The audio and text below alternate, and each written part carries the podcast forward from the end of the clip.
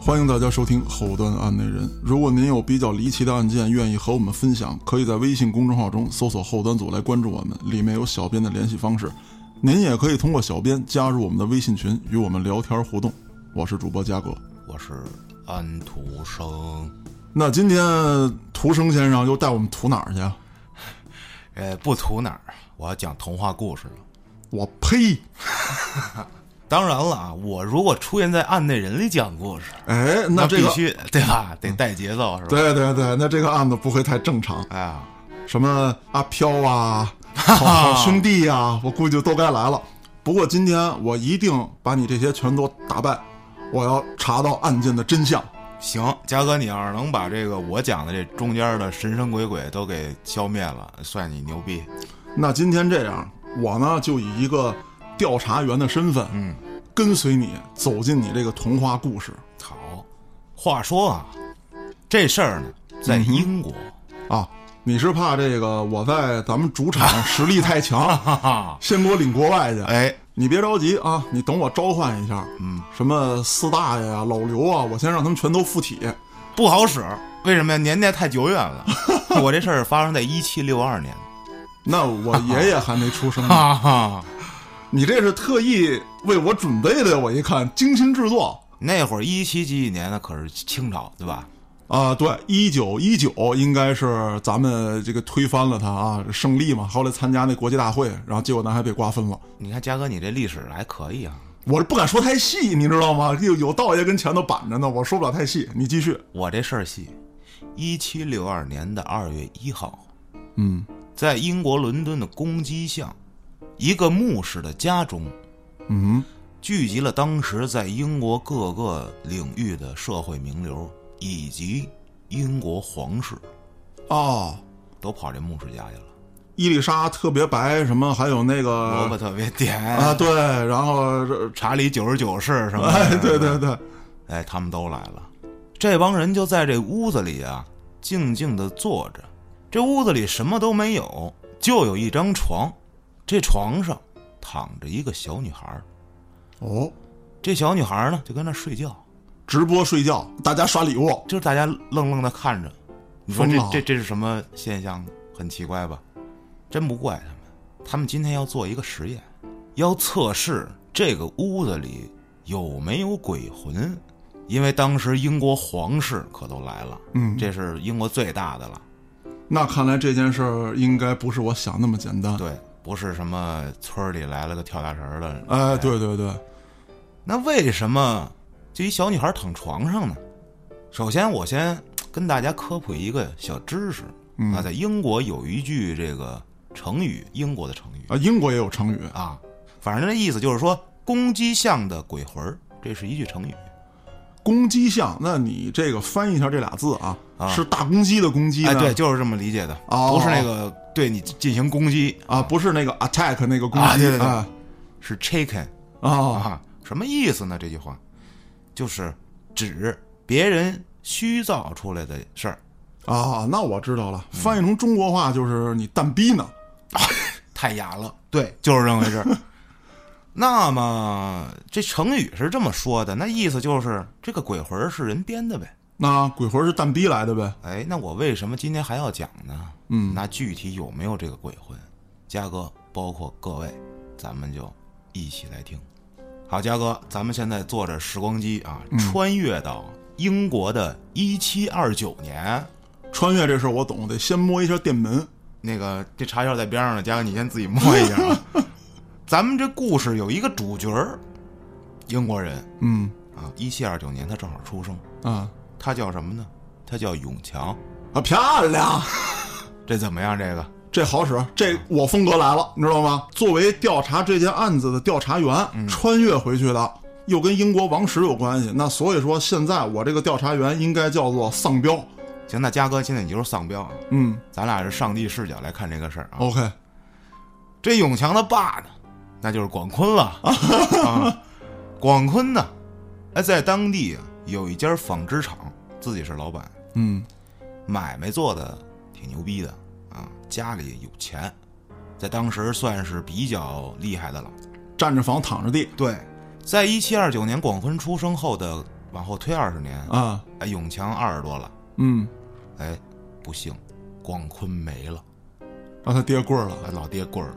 永强他妈呀，继承了遗产，嗯，但是呢，他媳妇儿比较年轻，哎，老夫少妻那我问一句啊，啊，老夫少妻，永强也是他们俩生的对，啊，明白？继续，这是一个永强的小背景啊。嗯结果呢，这媳妇儿呢就把工厂卖了，换成钱了。嗯，嗯、也不懂经营嘛，就别跟那儿放着吧，对吧？对，拿着钱带着永强啊，也卖掉了他们当地的大房子，哎，就来到了象牙山。啊，这家庭情况不是挺好的吗？是啊，也能算站着房躺着地了，拿着这些钱就下半生就可以啊了。可够花了，对，啊，但是这永强呢是个有出息的孩子，嗯他不想说这坐吃山空啊。嗯，我这二十出头，我得自己努努把力干干点事儿，是吧？哎，我要从一个富二代重新创业，变成富一代，哎，就这天啊，正好被这象牙山大酒店老板看上了，嗯觉得这孩子不错啊，哎，就招过来上班了。嗯，干了几年呢，表现很好，成大堂经理了，啊，挺好。说有这么一天啊，这酒店里来了一个女客人，哎呦，这女客人真他妈好看，嗯，又狗也哦，又丢丢丢，的哎，哎，这是来自隔壁村儿的，啊，来自龙泉山庄的。啊，漂亮，嗯这俩人呢，一见钟情。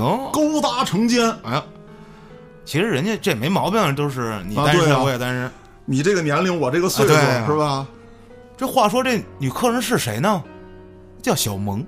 啊，这小萌呢，家里有一个哥哥，有一个妹妹，但是他们这家啊可厉害了，啊，他们这个家族可真厉害了，也是当地的名门望族我简直就是可以称之为首富，啊有这个大产业，可能是呃开豆腐厂的，哎呀，这产业大了去了对吧？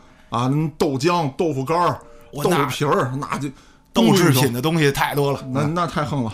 所以说算是嘉哥你说的名门望族了。嗯啊，而且在那个年代啊，像这种贵族的这种小姐们，嗯，你是不可能说出去想跟谁搞就就跟谁搞的，对啊，你得至少这个门当户对。所以说呢，他俩只能地下恋，嗯，因为永强他不属于这个一个身份阶级的，对，这个我明白。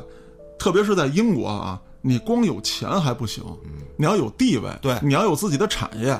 有声望。嗯，永强呢，虽然说他妈把这个他爹这个财产卖了，娘儿俩虽然衣食不愁，嗯，但是按你所讲的啊，这个永强应该是没有很高的社会地位，对哎毕竟他是在外头打工的这么一个顶多人，就算一小富二代、平民，平对民，吧平民里有钱的，对，这个呢就得介绍一下这小萌他哥哥了，嗯天来。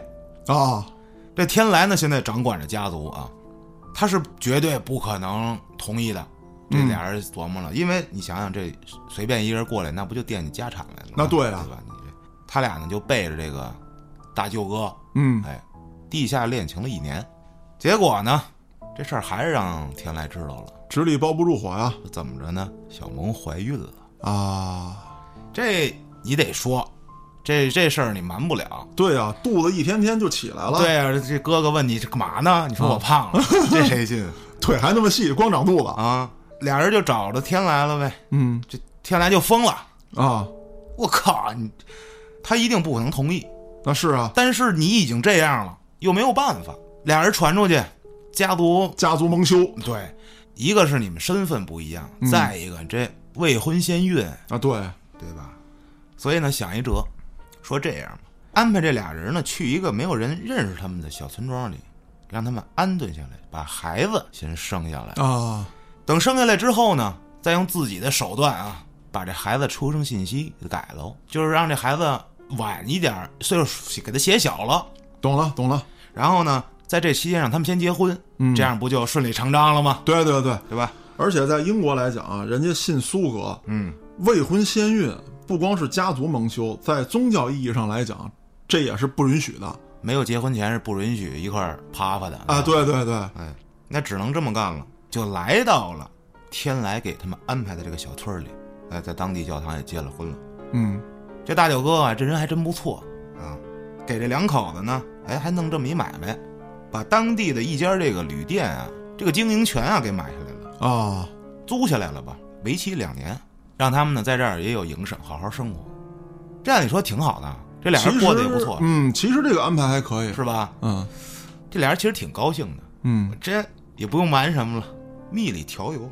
嗯但是呢，这媳妇儿肚子越来越大了，旅店的生意呢还又越来越好，啊，那就等于这个永强有点忙，有点忙不过来那劲儿明白，啊，就跟大舅哥求助，嗯就把这事儿说了，就说我这有点忙不过来嗯了，家里家外的，嗯、这天来呢听了，嗯，这么着，我让这个小萌他妹妹啊过去照顾小萌去，你嗯呢就好好弄这旅店。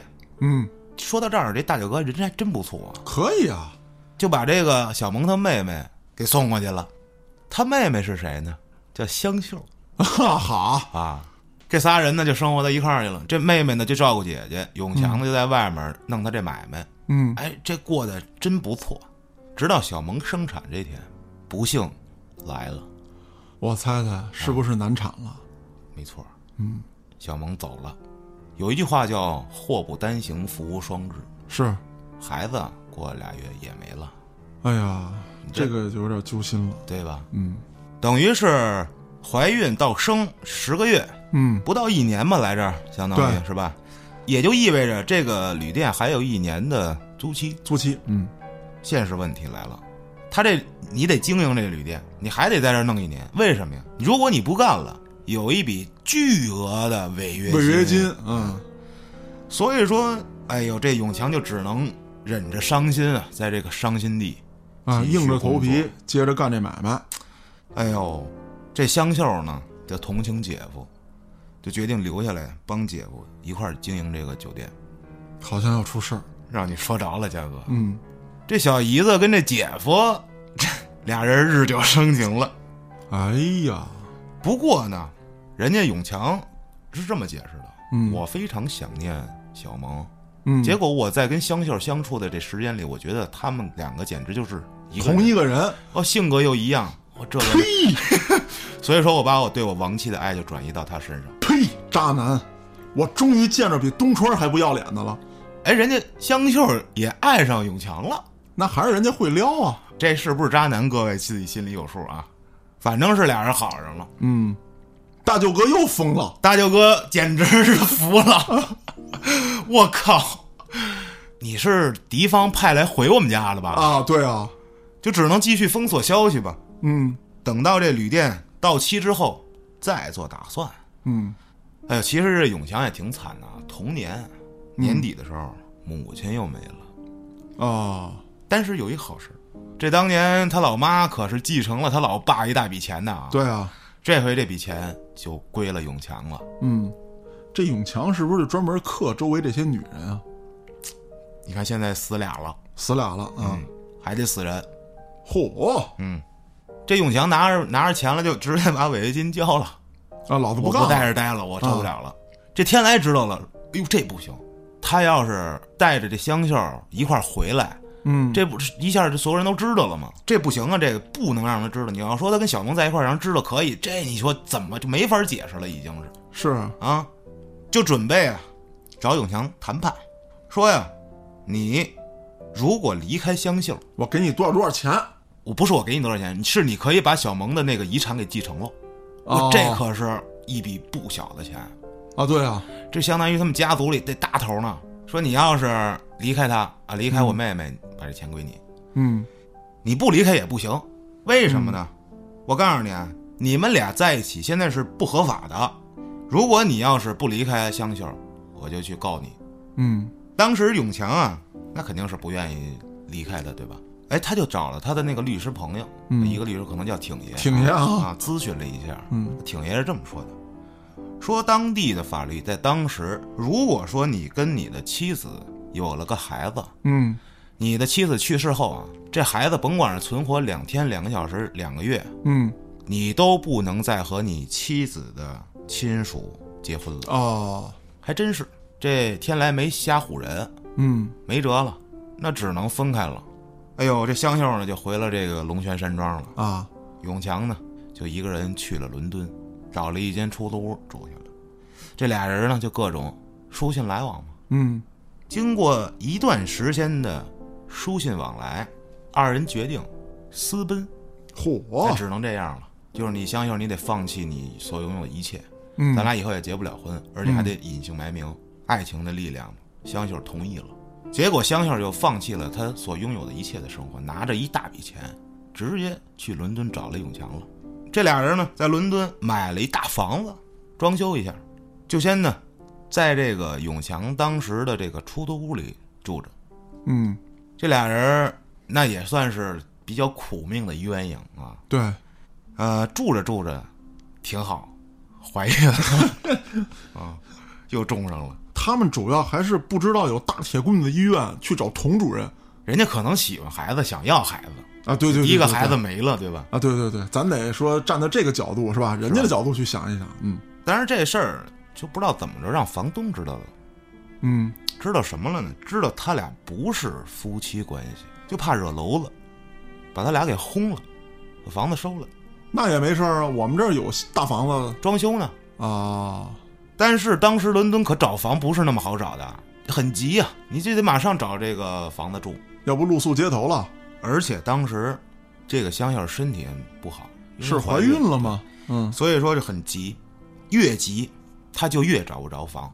嗯哎呦，弄得这永强焦头烂额的，就没办法，就去了这个教堂祈祷一下，就求这个苏哥啊啊耶哥，你这得帮帮我们吧。啊，对，结果呢，这认识了一哥们儿，一人，这人呢叫玉田儿，漂亮，这人是一包租公，他呀在当时伦敦的公鸡巷儿，啊，哎，有这么一套房子，哎，聊得还挺来，俩人互相说了这个事儿啊，嗯，对上了，所谓的叫否极泰来吧。神仙显灵了，哎，你来一趟教堂还真好使，嗯，房子事儿解决了，这俩人的关系呢，哎，越处越好。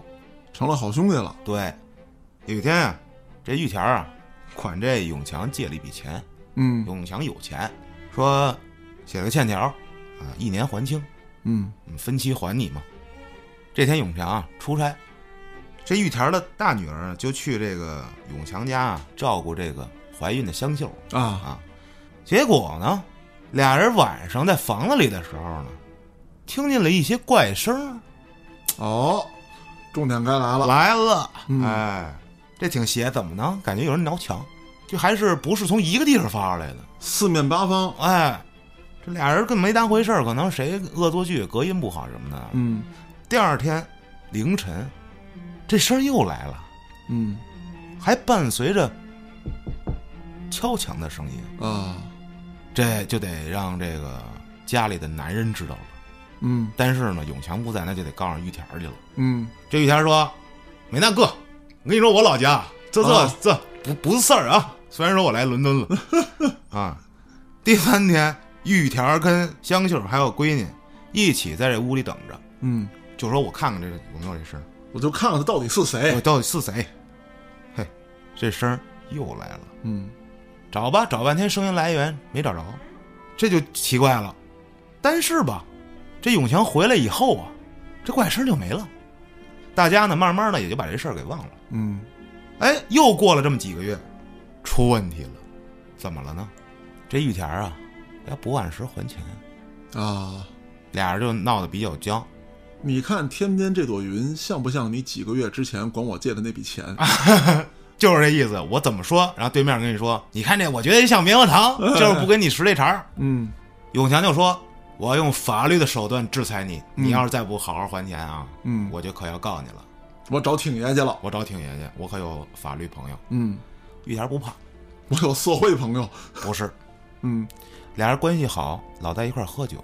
嗯，永强就把他跟香秀的事儿告诉玉田了。哦，有把柄在人家手里了。说你要是敢弄我，我就告你，嗯看咱俩谁中。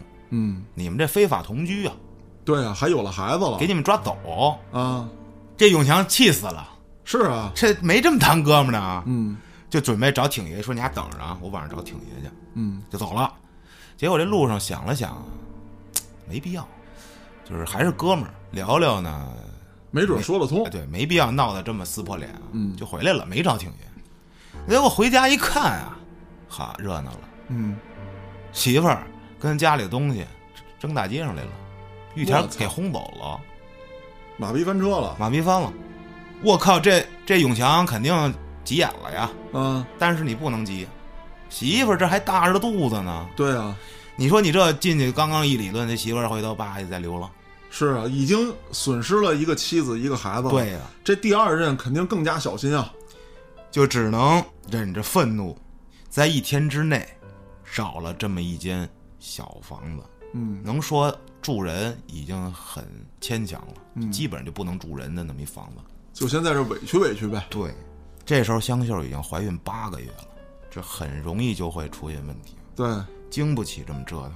嗯，不过呢，他们这大 house 啊，已经快装修好了，也就是说再忍一忍就脱离苦海了。忍几天就行了。嗯，不过就在这节骨眼儿上，香秀发烧了，哎呦，高烧不断，请大夫来一看，确诊了，得了天花儿，我操！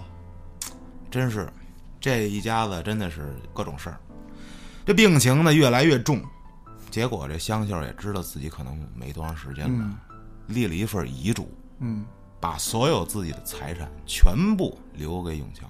嗯，一个月后，香秀去世了。带着未出生的孩子对一起离开了人间。对，这消息呢就传到天来那儿去了。嗯，哎呀，天来死的心都有了，这俩妹妹没了，全死这小子手里。对，呀、非常气呀、怎么说呢？至少是跟你出的事儿啊，了。对呀、而更气的是什么？你他妈好像又能拿到一份遗产啊！啊，你他妈才是丧彪呢！对，我们家被你丧死了。啊，我得告你啊，因为你俩这非法同居啊，嗯对不是正当夫妻关系。嗯，他结果没用，人家江秀立的这遗嘱符合各种规定，这份遗嘱跟你们俩是不是同夫居妻不没关同居系？没关系？我可以走赠与，对对对，我就想给他，你管得着对管不着啊？嗯是结果呢，天来也没辙了，嗯那只能把自己妹妹给罚送了呗。嗯，不过说到这儿啊，大家可能觉得这天来该采取点手段了吧？怎么报仇着去啊对，怎么着也得想想辙了，但是没有，天来真是个好人，厚道。息事宁人了。嗯这事儿不能闹了，再闹这家族的脸真是没了。啊，家族荣誉高于一切。对，话分两头儿，嗯咱说这傻逼玉田他们家啊，嗯，闹了鬼了。哟呵，重点来了。哎，自从这个永强他们一家子被轰出去之后啊，这晚上啊，就是屋里的各种滋儿哇喊叫，这挠墙啊、敲墙啊，嗯，租户全跑了。玉田非常愤怒啊，但是没办法，人家就不住了，买卖受到了相当严重的啊亏损。这天就跑酒吧喝酒去了，喝着喝着啊，老板柱子就过来了，啊，就跟这老板说：“我们家啊闹鬼。”这柱子一听，我就爱看这个，爱听邪事儿，你知道吧？哦你这么着，你看你家闹鬼是吧？晚上你带我一块儿去，我想嗯看看去，就特兴奋，啊就跟着这玉田儿呢回家了。今天晚上说想亲身感受一下哎这鬼魂儿。晚上，怪声来了，按照电影的节奏，这是一个作死青年他还真作死了，因为他今天看着一些别人没看见的东西，啊。他也听见了，嗯，听见了就就信了。结果他刚准备走的时候啊，从一个房间里飘出来一个白影子，白衣人影啊，直接就飘上二楼去了。哎嗯啊，呦我的妈！在场人都看见了，就是于田儿、于田儿的媳妇儿跟闺女，还有啊柱哎子，柱子，这柱子就吓傻了。我靠！今天我是遇上好兄弟了，太棒了，刺激！柱子这会儿得口念真言，我操你嗯我我操啊！太刺激了！哎，他真没害怕，啊！他好聊这个。嗯，他回酒吧，他就见人他就说，这可别忘了，嘉哥，他是开酒吧的，哪儿哪儿的人都有，嗯他天天说，就传开了。那老安我知道了，你穿越回去不单是带着我调查这案件，嗯你还换了一身份开一酒吧，然后跟那儿做邪事儿呢，是吧？这事儿确实是这样的，就是人传人的嘛。其实有一个疑点啊，在场就是他们几个，传也是传出去的， 对，对吧？人传人会越来越不一样。邪乎了就。对，就说这公鸡巷这家有鬼，有一鬼屋啊，这玉田家就火了，嗯，就各种人前来玉田家就想看看鬼魂儿。结果呢，这个民宿吧，咱就说出租屋，嗯，成了旅游景点了啊，对，啊这玉田会做买卖啊，我收门票，啊，我给你们讲故事。嗯，他就说呀，这鬼魂儿就是这永强的亡妻小萌的鬼魂儿，来嗯找永强索命来了。嗯你跟我妹妹好了，我刚死啊，啊，心里头不甘心，哎，他就往外传这个，这越传越邪乎，越传越邪乎，来的人就越来越多。玉田家发了笔横财，后来呢，这帮来的人啊，就发现了一问题啊，通过敲墙能跟这鬼魂沟通，啊，这可神了，鬼魂敲一下表示对同意，敲两下表示不同意，嗯就你可以问他问题。结果就这么沟通着沟通着，就沟通出一个惊天大秘密：这屋里啊，不止一个鬼魂，有两个。第一个出现的就是死去的小萌，嗯他呢是来告诉他妹妹香秀啊，不要和这个永强在一起，因为自己不是难产死的，是被他害死的。哦，第二个鬼魂儿，就是香秀的了，对，他呢是来报仇的，嗯，因为自己是被永强毒死的。所以说啊，我觉得这个鬼魂呢，很可能是玉田编的，嗯，而且两任妻子的死都是应该有医生的鉴定的，对，是吧？一个难产，嗯，医生在当场，嗯，一个得天花，接受过救治，嗯，如果说是服毒也好，是勒死也罢，是掩盖不了的，也有可能当时一七几几年，他法医可能也不是很强。咱们试想嗯啊，一七几几年，这个老外他们这个医疗水平啊，嗯确实比较弱，因为现代医学还没有开启这扇大门。嗯，可是咱们得说，那也不是说都是怂包蛋啊。因为我这么想的啊，基本上你下毒啊什么的这种东西，他死了之后尸体是有反应的对，啊。哎，而且那会儿也有什么高端下毒手段呀，对吧？可不是吗？那个年代的医生肯定也会根据这个你死亡之后是否有呕吐物，对，啊，这个呕吐物的颜色、味道，然后眼球等等这些情况，它都是有一个初步判定的。嗯，所以说这个鬼魂儿是这姐儿俩，然后还是被害死的，嗯，有点儿是不可信。对，但是呢，大家信啊，嗯哼，大家信这种事儿啊，那就越来越火了。咱们接着往后说，嗯，这事儿还长着呢。好、好这天啊，来了一牧师，长棍儿，啊，他想见识一下这个鬼。那我知道了，这个长棍儿啊，是不是个儿挺高、挺瘦的，戴一眼镜儿？然后那个年代没有电脑，有电脑的话呢，他还会写个代码什么之类的。啊，对对 对，他有时候还开一档节目，哎， 对对对，他还有一搭档是叫什么 四儿来着？ 对对对对啊这都穿越回去了。啊，他呢就想来证明一下玉田家确实有鬼，为什么呢？嗯，这得交代一下当时背景啊。说当时这一七几几年的时候，英国发生了三次内战，嗯战争中啊，对这个宗教打击也很相当大，嗯因为一大部分教徒认为你你苏哥没有保护到我们，对，我信你干嘛呀？嗯我真理何在啊？嗯所以这个当时的这个宗教啊就很不景气，嗯直到后来啊，经过了一百多年的这个弥补吧，嗯哎，在十八世纪才恢复过来。所以当时那个年代啊，一七五几年的时候，这个教会中的人是非常想证明我明宗白，教的力量，要维护神权，对。告诉大家有鬼魂、有上帝、有地狱。那既然你这屋里有鬼，那必须就得有我上帝了吧？嗯哎，所以他抱着这个目的来的。嗯，那玉田相当高兴啊！如果我这个被你宗教都认可了，哎，我这实锤了，实锤了，对啊啊，。那这个时候呢，为了给大家更直观的参观体验嗯啊，这个玉田已经给家中做一些升级了。他呢，让这个女儿躺在这个房间中，清空这屋里所有的东西。嗯晚上，这个鬼魂儿就会附身在他女儿身上。啊，哎，让这女儿呢躺床上睡觉，说你这时候你可以对着这个我这个女儿什么问话，然后这屋里就会传来什么声儿。嗯这长贵儿来了之后问了几个问题，第一个问题，你是鬼吗？敲了一下。你曾经住在这儿吗？敲了一下。嗯你是香秀吗？敲了一下。你回来是有目的的吗？敲了一下。你是被毒死的吗？这时候传来疯狂的敲击声。当当当当当当当，对，是永强干的吗？敲了一下。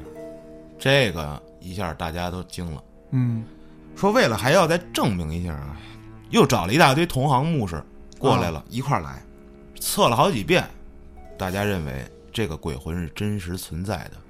这牧师长贵儿啊，就说让玉田儿不要再收费了，嗯你呢不要让鬼离开这个屋子，嗯我呢会从教会里批一笔钱给你作为补偿。那结果聊来聊去，玉田儿同意了。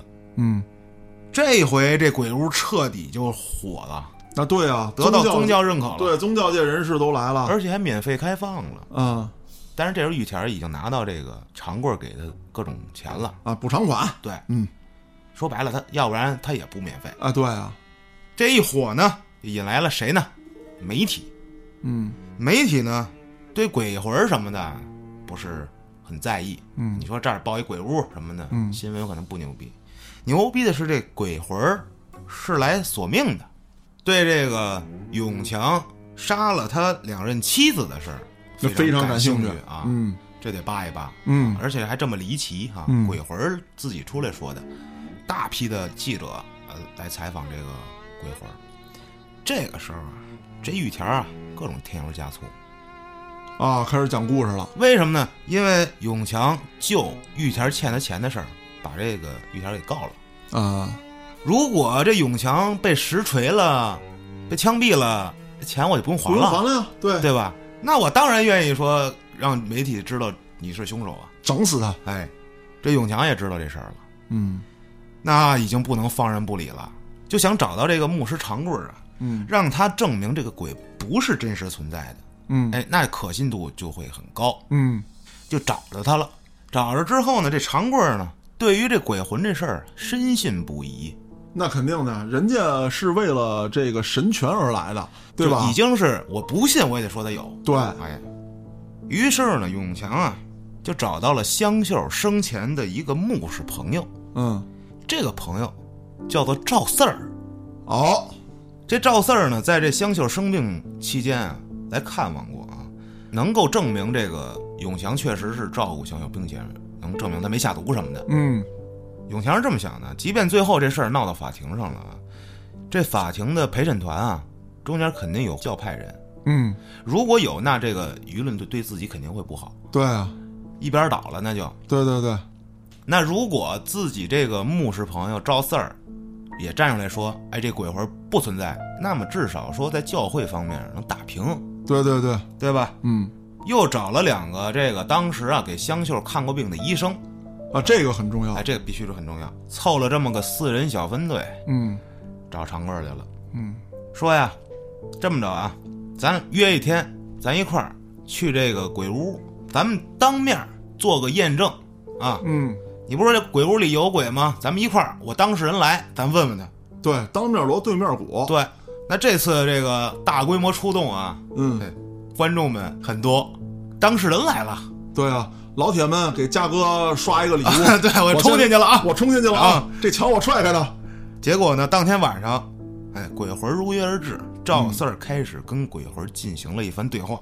嗯就问了一大堆啊，这个你是来报仇的吗？啊他说是啊，你是被永强弄死的吗？他说是，然后怎么着怎么着的这种啊。嗯当他问到说你如果真的有冤，你现在就出现在我们的面前，我们才能信你说的话，嗯因为这个就要把之前住的说那个拿出来了，啊，因为当时见到了对当时住的说我见到过阿飘，嗯他是能出来的，嗯结果呢啥也没有，嗯，这一下谣言不攻自破了吧？对啊，你出不来啊，你声音可以以任何方式去制造，对吧？你挠墙、敲墙，什么这种声、那种声都可以制造，唯独眼见为实。对，这下一步，永强他们就该起诉这个玉田诽谤嗯啊，他得有证据，我报案我举证。这回呢，哥儿几个研究出一方案啊，又来了，到这鬼屋这儿啊，问了一系列只有香秀跟小萌他们才知道的私密问题，啊，这是个好主意。对吧？嗯这鬼魂啊，一顿胡逼答，啊基本上就没对过。啊，当时玉田儿也很慌，完犊眼眼子。看着要完犊子了。嗯哎，这牧师赵四儿啊，最后一个问题问：那你愿意去我家吗？跟这鬼魂说。嗯，哎，这时候传来了一声敲击，他愿意。他愿意。哦，大家惊了。这赵四儿啊，就跟这个玉田说：说这鬼啊，不是附身在你女儿身上吗？啊你这么着，你把你女儿啊，你让我接走，啊，我呢继续做这个实验。你放心，我保证你女儿的个安全。啊嗯，玉田呢，没办法，骑虎难下，当时一堆人围着，同对意啊了。第二天啊，赵四儿白天来接这个玉田的闺女的时候啊，嗯玉田不干了。啊，头天有人在的时候，他骑虎难下，对当场答应。今天变卦了，对，哎，这时候咱们就要说到，也不知道这赵四儿怎么这么牛逼，他直接找伦敦市长去了，跟市长说要求要抓捕玉田儿。啊，但是市长说，目前我并没有这个他确凿的证据说他诽谤。嗯嗯、我能帮你，我不能抓这玉田儿，但是我可以命令这玉田儿把闺女给你送过去。你必须要证明自己的清对白你必须你让你闺女配合这个赵四儿做实验，啊！那这玉田没辙了，这只能把闺女送过对去。啊，市长发话了，对，黑老师说了，你必须送过去 啊，对。结果这就说到了咱们开头讲的，一七六二年二月一号这天晚上，嗯这个牧师赵四儿家来了各种的皇室宗亲啊、社会名流啊，包括一大堆吃瓜群众嗯聚到这儿来了。晚上就要做这个实验。这赵四儿呢，把自己家房也腾了，腾一间空房啊，嗯就放张床。事先呢，还找这个专业的护士啊，来检测一下这个女孩身上有没有不良反应，都没有，很正常。嗯哎，什么手脚都没做，让这女孩在上头睡觉。嗯大家呢坐在这屋里，实验从夜里十点开始，嗯一个小时，十一点了，嗯没动静儿。这女孩呢就安静的躺在那儿。这时候赵四说呀、这可能是啊，这不换新环境了吗？啊这鬼魂可能没摸着怎么出来呢啊？啊说要不这么着，咱们啊先出去走，咱们在屋外头听着，嗯让这女孩呢彻底一个人安静的睡睡过去之后啊，啊咱们再进去。众人出门，不一会儿，声儿来了，这种挠墙啊、敲击来了，嗯大家立马就冲了进去，就发现这女孩就跟那安稳的睡着呢。但是，一进去吧，这声儿又没了，啊就再也没这声儿了。当天，而且当时啊，冲进来之后，大家要要求这个女孩，你睡觉的时候必须得把两只手放在被子外面。啊就这样，接连这个实验做了六天，嗯没有发出任何一个声音。二月七日这天，也就是六天之后了实验的最后一次，啊！最后一最次，嗯后一天，哎，这天赵四儿觉得该使招了嗯啊，时机到了，这故意的啊，在这个测试前啊，单独告诉了女孩儿，说如果今天呀、依旧没有这怪声出来，你爸就得受到制裁。嗯，这不就给这女孩儿暗示了，对，就说你今天如果再没声儿，嗯你爹就完蛋了，嗯看着办吧，就自己就走了。结果到晚上，这女孩一个人在这屋里的时候啊，她就下床，从这房间里找了一块废弃的木板儿，抠这木板儿，啊发出了这个敲击的声音。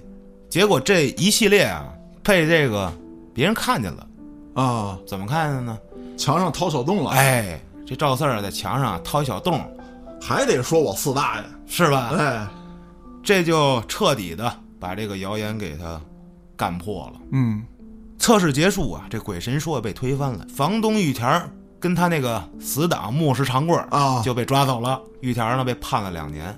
嗯但是这件事儿啊，远远没有结束，啊，因为在我看完整个这算案件吧，嗯我总结了几个疑点。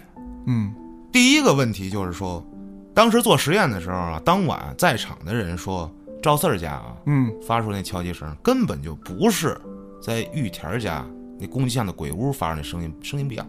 嗯女孩的双手当时在被子外面，你不可能出声儿。嗯也就是说，二月一日晚上那个声音啊，如果是用手发出来的，那么最后一天这女孩为什么要找那木板呢？嗯，你再拍一下子不就出来了吗？对，其实它是不是人为发出来的，这根本就不重要，重要的是什么呀？附体这件事儿就是假的，嗯对吧？对，这女孩根本就没有被附体，对只是这玉条编出来的，嗯就是让更直观嘛，什么对的。对对，啊，这是第一个疑问。嗯第二个，有没有可能是玉田儿编造出来的这个事儿？嗯在我看来是不应该的。嗯为什么啊？这声音最早出现的时候是永强跟香秀刚住进这个玉田家，永强去出差，嗯这时候呢，玉田儿跟这个永强俩人有这个债务关系，嗯，但是我觉得玉田没有理由说编这么一个闹鬼的事儿，故意的让这个两口子吓跑了。有道理，因为是这样，嗯他要是编造闹鬼的事情的话，其他的住户也会退房。对，而且他要是真想不还债了，那就直接就跟他说，我就你拿着你把柄呢。对，因为他本来就有，后来也是因为这事儿翻的车嘛。对，而且啊，嘉哥说的没错啊，他编这么一鬼故事，这不毁自己呢吗？嗯因为确实啊，他房客走了，嗯，但是你不又不能说他后面因为这个闹鬼的事儿，自己家里火了。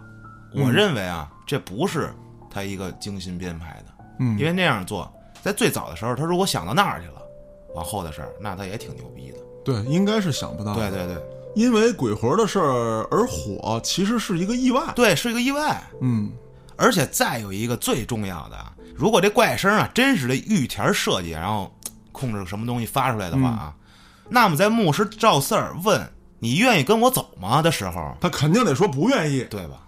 嗯他为什么愿意呢？这不不可能，这个嗯对吧？这玉田呢，我想他只是想借着这个鬼声啊来搞死永强，不嗯用还钱了。嗯但是我认为这怪声应该是真的。至于这个怪声是不是这两姐妹的灵魂啊发出来的，就不得而知了。而且永强到底有没有真的杀害过这两个姐妹，也无从考证。嗯如果这个鬼魂是真的，说的是真的，那永强就杀人了。对，所以说呢，这件事儿永远的就成了个谜。但是我呢，宁愿相信这些都是玉田儿或者大家臆想出来的编的。如果那真是真的的话，真是永强那么做的，那我觉得这人性就太恶了。这个故事呢，讲到这儿呢，也就讲完了。根据你所讲述的一切，现在我有一个初步判断。嗯，首先来讲，就像你说的，上身儿这个事儿是不可能的。对，就是他闺女被附身儿这个，对，为什么呢？因为他闺女后期就是当实验的最后一天吧，对去挠木板啊等等这些情况，对他是为了救他爸爸，对，证明他心里没底。嗯那转回头来说，这个案子当中充斥着大量的金钱。嗯，话说有钱能使鬼推磨，这个人心啊，是经不住任何考验的。嗯整个案子聊完之后，我有一个怀疑，嗯，这个永强跟这个玉条儿，可能除了借贷关系之外，也许还有别的关系。我简单说一下我这个猜测啊，嗯，脑洞时间，哎，脑洞时间，第一任妻子小萌的死，也许是个意外。哎，他通过小萌的死意外得到了一大笔的财产，嗯而他跟第二任妻子在一起的时候，也就是这个香秀，嗯确实刚开始的时候产生了感情，嗯，但是有没有这样一种可能，这个房东玉田儿跟永强设计了这么一次阴谋？就是想把香秀害死是吗？对，就是玉田儿所掌握这个最要命的把柄，也许根本不是他非法同居这件事儿，而是他们俩的阴谋。第一次出现这个声音的时候，是永强不在的时候。如果是冤鬼索命，那我要冤有头债有主，嗯我要来找你永强。嗯咱们就算说这个鬼魂是想告诉自己妹妹离开这个男人，，对，那你告诉完了，为什么永强回来的时候你又消失了？嗯你为什么不在这个时候保护你的妹妹？对，而且还有一个，永强都搬走了，你接着找他去啊，对呀、你干嘛在人玉田家待着？，对呀、嗯，他走到哪儿你跟到哪儿啊？对啊，因为咱们说了，这鬼魂刚才不是说假设他是个鬼魂的话啊？，他能跟着赵四儿回去呀？对呀、嗯，所以说我有这么一个猜测。现在所有的听众，咱们已经当完了这个观察员，哎，你们现在是陪审团，嗯，我希望大家在评论区展开讨论，咱们判决一下这个案件。感谢大家的收听，咱们下个案子再见。